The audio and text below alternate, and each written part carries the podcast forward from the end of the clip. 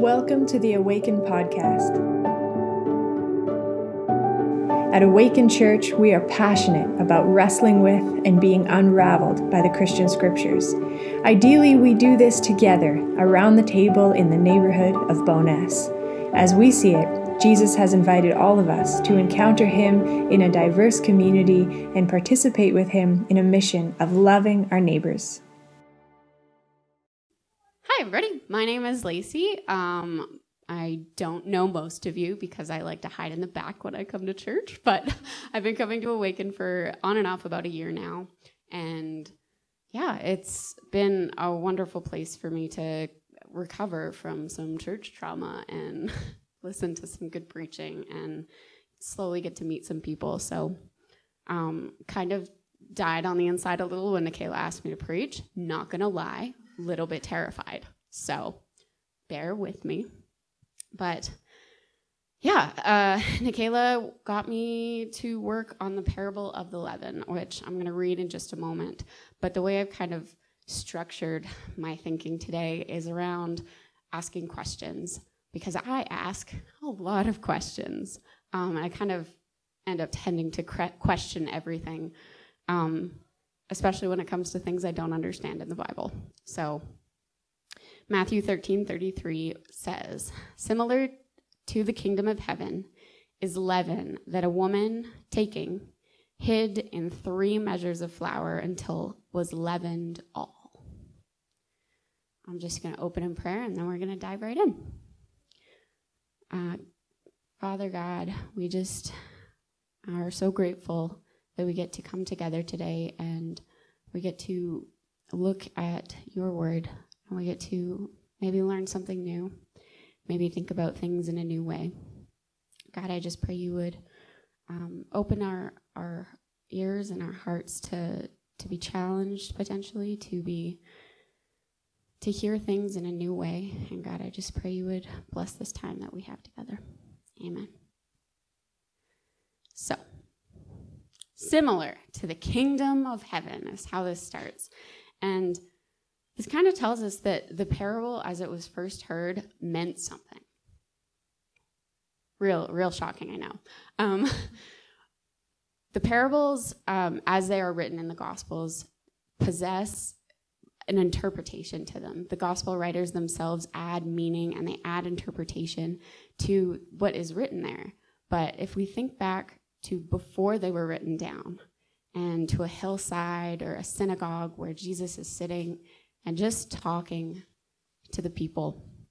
There's not necessarily um, this retroactive interpretation that we now have. There's not even necessarily um, the meaning that the gospel writers have imposed on them. It's not necessarily even there. And this book that Nikayla uh, got me to read out of for a good chunk of this really focuses on what did the meaning of these parables what did it have to the first hearers of it? Not the ones who read it the ones who heard it. And so we have to let it speak for itself. So the parables themselves they were meant to be provocative. Um, they were to not to give simplistic messages. Um, one interpretation of this parable that i've heard is Jesus is the yeast. And when it's added to the bread, then it permeates every area of your life. And like, yeah, that's that's kind of like a feel-good message. Like, I'm not gonna say it's wrong, but like it's pretty easy to digest and then you kind of forget about it and move on. But um, that's not what somebody on the side of a hill or in a synagogue would have heard when they heard these words spoken by Jesus they wouldn't have had any concept of Jesus coming into your heart and that kind of stuff. So um, Jesus used parables to shock his listeners, to make them think, not to just pat them on the back and tell them that, yep, you accepted Jesus in your heart, you're good to go. So we need to look out for these provocative messages, especially in this parable, because we're talking about it today. So, similar to the kingdom of heaven is leaven what is leaven? Um, usually, when I hear leaven or yeast, I'm like, oh yeah, the little little brown like jar that's in my fridge with the yellow lid, and you know I scoop some out when I attempt to bake, which is not often. Um, that that is not what they're talking about when they talk about yeast in the Bible or leaven in the Bible. They're talking about sourdough starter. Did anybody try to make sourdough when COVID first started? Because I did. I made a grand total of two loaves, and then I accidentally killed my starter because I'm really bad at cooking. they were delicious loaves, however. But in this case, it's like the jar of starter that you put in an oven and like the yeast spores that are in there start to ferment and then it ends up sour and that's how you make sourdough but that's what they made that was the leaven that they're talking about and um, i grew up in the church in church circles and how are we supposed to think about leaven is it good is it bad what about leavened bread versus unleavened bread and so growing up in the church, it often sounded to me like it was a symbol of corruption. It was a symbol of evil. You don't want leaven, you don't want yeast. Um, and part of that comes from the Gospels themselves um, and Paul's letters. They talk about how it, uh, like, you don't want to have the yeast of the Pharisees. And you're like, yeast is bad. Okay, perfect. Um, that's like the main one that I could think of that comes from like that negative perspective. But if we jump into the like other sides of bread, there's there's more to it. Um, the Lord's Prayer itself says, "Give us this day our daily bread." There's no reason to assume that's not leavened bread. There was manna in the wilderness, a type of bread that God provided endlessly for the Israelites as they wandered. Um, unleavened bread was required or sorry, leavened bread was required in the temple or the tabernacle on a table at all times. It was one of those offerings that always had to be there. And even when we talk about um, the Passover, which is when it is written that you're supposed to get rid of all the leaven in the camp and nobody's allowed to have any leaven. That's the very fact that that rule exists is because there's clearly leaven normally. And if it was always evil and always corrupt, then it wouldn't be allowed normally, but it is. So, whenever we're talking about food, like bread, we also have to think what does this connect to? What's the bigger picture that would have been understood in Jesus' time? And there's this Jewish idea at, at this point when Jesus is alive that we're all moving towards a heavenly banquet, a final feast. Luke placed Jesus in a manger at birth. A manger is a place for food. And Jesus later says that he is his own body is the bread. Jesus constantly meets people around food. He meets people at dinners. He meets people fasting. He meets people at wedding banquets. He eats with those that are deemed social outcasts. He calls himself the bread of life. We are nourished by bread. We are fed by it each week here at Awaken. We are invited and invite all to attend our little table of communion. And we look forward to an expanded version of this table where we can all invite and all be invited to the feasting table. So, any discussion of bread, of fast, feasting, of leaven, it, it has to be thought of in the greater view of what feasting meant to the people hearing this parable. And so leaven was neither good nor bad when it was talked about. It requires that context within the story, within the parable, to know whether it's being a positive thing or a negative thing. So, similar to the kingdom of heaven is leaven that a woman taking. Is it weird to have a parable uh, where the woman is kind of like one of the main characters. Like, this is a pretty patriarchal society. Like, it's probably bad that a woman's in the story, right? Uh, stories about women have been around since literally the beginning. Hello, Eve. Not just in the Bible, too. In other creation stories external to our Bible, there's stories about women in creation at the beginning. So, having a woman in the story shouldn't be a big deal. um, does a woman being in the story automatically make it a story about purity laws and ritual purity? some people tend to think so. Um, there's been this move over the last 2,000 years where a very anti Semitic view has been taken of a lot of Jesus' teachings. And some of this comes from the Bible itself. Um, the Pharisees are obviously seen very negatively in most of the Gospels. But what is the deal? Like, why do we always turn things back to the, how horrible the purity laws were, how terrible it was that these existed? Jesus came and he wiped that all out. But when we actually know what the purity laws and the purity rituals are about, it's not necessarily this terrible, horrible, bad thing. Um,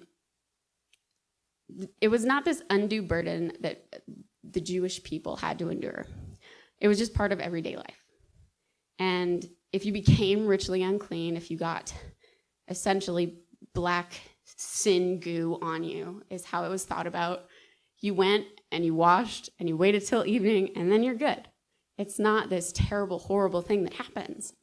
And archaeology has actually shown like it wasn't a big deal. There was bathhouses available for people everywhere. So if they become ritually impure, cool, you go down the street. Not a big deal. And another thing is they removed a lot of the things that were like bad. Things that made you unclean. Pigs, for example. The way that archaeologists know that a site is Jewish, there's no pig bones because they just didn't have them. It made them unclean, so they just didn't have them. So purity laws were in place, at least in part, so that people had a separation between the everyday practices of life and the sacred. One could not go out and participate in the miracle of birthing a baby or the heartbreak of burying a loved one and putting them to rest and then just immediately go on with their day. There was a separation. It's a big deal. Seeing a new life born, seeing a life end, is a big deal. You don't just get to go move on with your day. And so the fact that it's a woman in the story often brings up well, women were always um, impure. There's all these rules about women, but in reality, the amount of time that men versus women were viewed as unclean was about the same, if not men more so. Like, just facts. Nobody talks about it, but. um, and early Christians weren't even called Christians, they were Jews. They were a sect of Judaism, and they followed purity law. Jesus followed purity law. So, should we look at this parable and immediately think there's some greater purity message hidden behind it? I don't think so. The original hearers wouldn't have had this bad taste in their mouth about purity, purity laws and um, practices because it wasn't an inconvenience, it was just a part of life. So, what we can understand from this so far is that the parable is about a mystery of the kingdom of heaven that somehow involves a bunch of sourdough starter and a woman in a kitchen baking. Similar to the kingdom of heaven is leaven that a woman taking hid. She didn't mix it. Um, a lot of translations uh, say that she mixed it into the flour, but that's not actually the Greek term for it um, she hid it in the flour. The version, um, this version of the word hid comes from the Greek word encrypto. Think encryption. And it's not so much that it's like being buried in a ditch and you hope nobody ever finds it. It's like it's hidden and it's supposed to be revealed. Um, it's something mysterious and something exciting that has to be revealed in, in some way and this is the way that the leaven was hidden in the flour. Um, another way that this, this same term is used in, is in Matthew 11 25. Uh, at that time, Jesus said, I thank you, Father, Lord of heaven and earth, because you have hidden these things from the wise and the intelligent and have revealed them to infants. It's this thing where it's hidden from some people, and some people get to learn it, and then they want to share it. It's an unexpected surprise. Jesus revealed miracles that were waiting to be uncovered and explained. For some reason, the woman is hiding the leaven, but it will be revealed and lead to something unexpected and something wonderful. Similar to the kingdom of heaven is leaven that a woman taking hid in three measures of flour until was leavened all. Is the amount of flour relevant? Not very spatially, quantitatively minded. So, like, I know how much a cup is because I have a measuring cup that says one cup. But, like, you say one liter or one gallon, or I'm like, I have no idea what you're talking about. uh, the struggle is real. Three measures is not three cups. Uh, it's more like 40 to 60 pounds of flour. That's a lot of flour. That's like a lot of flour. um, where else? Where do we find three measures of flour being referenced in the Old Testament? Great question.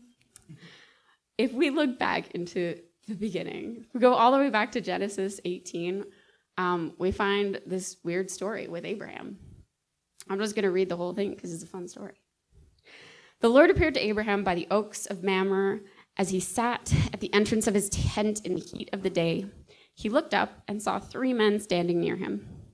When he saw them, he ran from the tent entrance to meet them, bowed down to the ground. He said, my Lord, if I find favor with you, do not pass by your servant. Let a little water be brought, and wash your feet, and rest yourselves under the tree.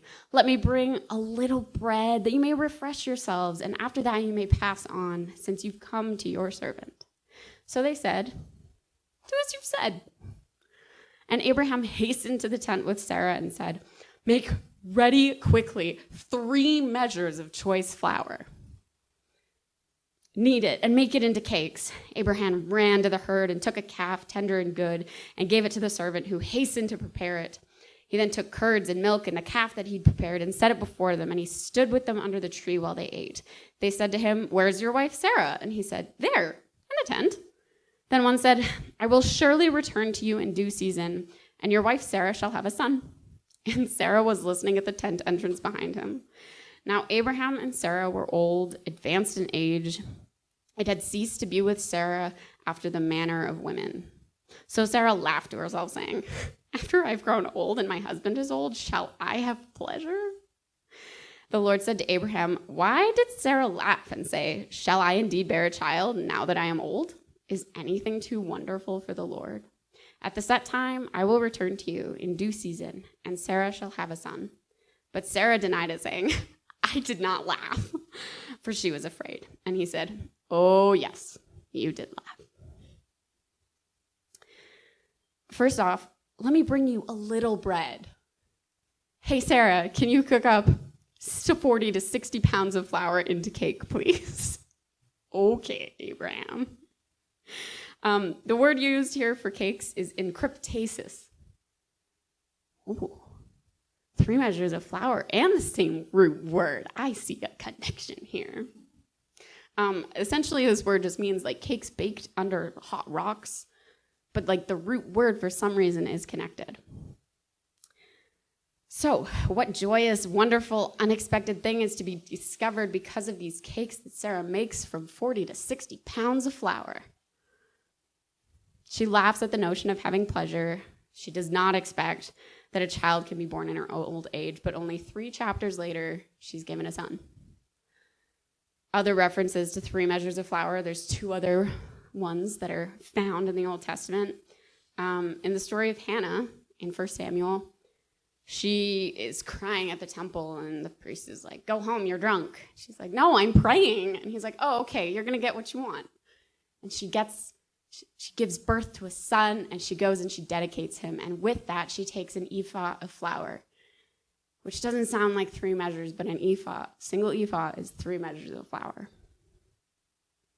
And the third reference is in Judges 6, where Gideon makes um, unleavened bread from one ephah of flour as, a, as an offering as he has to rush off to fight um, in a war. And kind of all three of these stories have hints of small beginnings bringing about large results. Making bread for Sarah, praying earnestly for Hannah, being the smallest and weakest called into battle for Gideon. Three measures of flour is not a small amount of flour. It's far too much for one woman to need. It's far too much for one person to eat. It's here we have this connection between the kingdom of heaven being like this huge batch of dough and the story of Abraham asking his wife Sarah to make a huge amount of bread for the three visitors. The amount of flour to me produces images of extravagance, food in abundance. It reminds me of Jesus feeding thousands and then again feeding thousands, um, providing astronomical amounts of wine at a wedding in Cana, of God, of a God not known for scarcity, but of a God who's known for being a God of more than enough. So, with all of this information, what do we find in this weird parable that is a single verse long? Um, Amy Jill Levine, who wrote this incredible book that I highly recommend you go read, um, called Short Stories by Jesus, proposes a f- quite a few different options. Um, should we see the everyday, the simple household goods, the negative or the neutral things as spiritual possibilities? All that is presented by Jesus is that there's bread, and the bread is like the kingdom of heaven. He also says the kingdom of heaven is a mustard seed, it's a pearl, it's a wedding feast, it's a banquet. It's something found by kings, but it's something found by shepherds. Something found by those who are seen as insignificant, or something that is insignificant. Or is it insignificant? Does this parable ask us to think about the women in antiquity who baked in kitchens and kneaded the bread together and worked as a family, as a community to provide bread for their families? Or perhaps is it, is it to force us to look at women's bodies differently? Previous to Jesus' time, women's bodies were seen as fields that got plowed and then they grew things uh, slowly around Jesus' time, they began to be seen as ovens. She has a bun in the oven. That comes from then. but the stories of both Hannah and Sarah involve unexpected, miraculous, mysterious pregnancies, like dough carefully prepared, or like a child growing in the womb. The kingdom will come. Will the kingdom come if we nurture it slowly and carefully like that? Or perhaps the enormous yield that comes from 40 to 60 pounds of flour is telling us that we should look to be extravagant and generous beyond comprehension, even if it seems wasteful or if people think it's ridiculous. Being generous and inviting three random strangers to lunch. Baking bread for the whole community.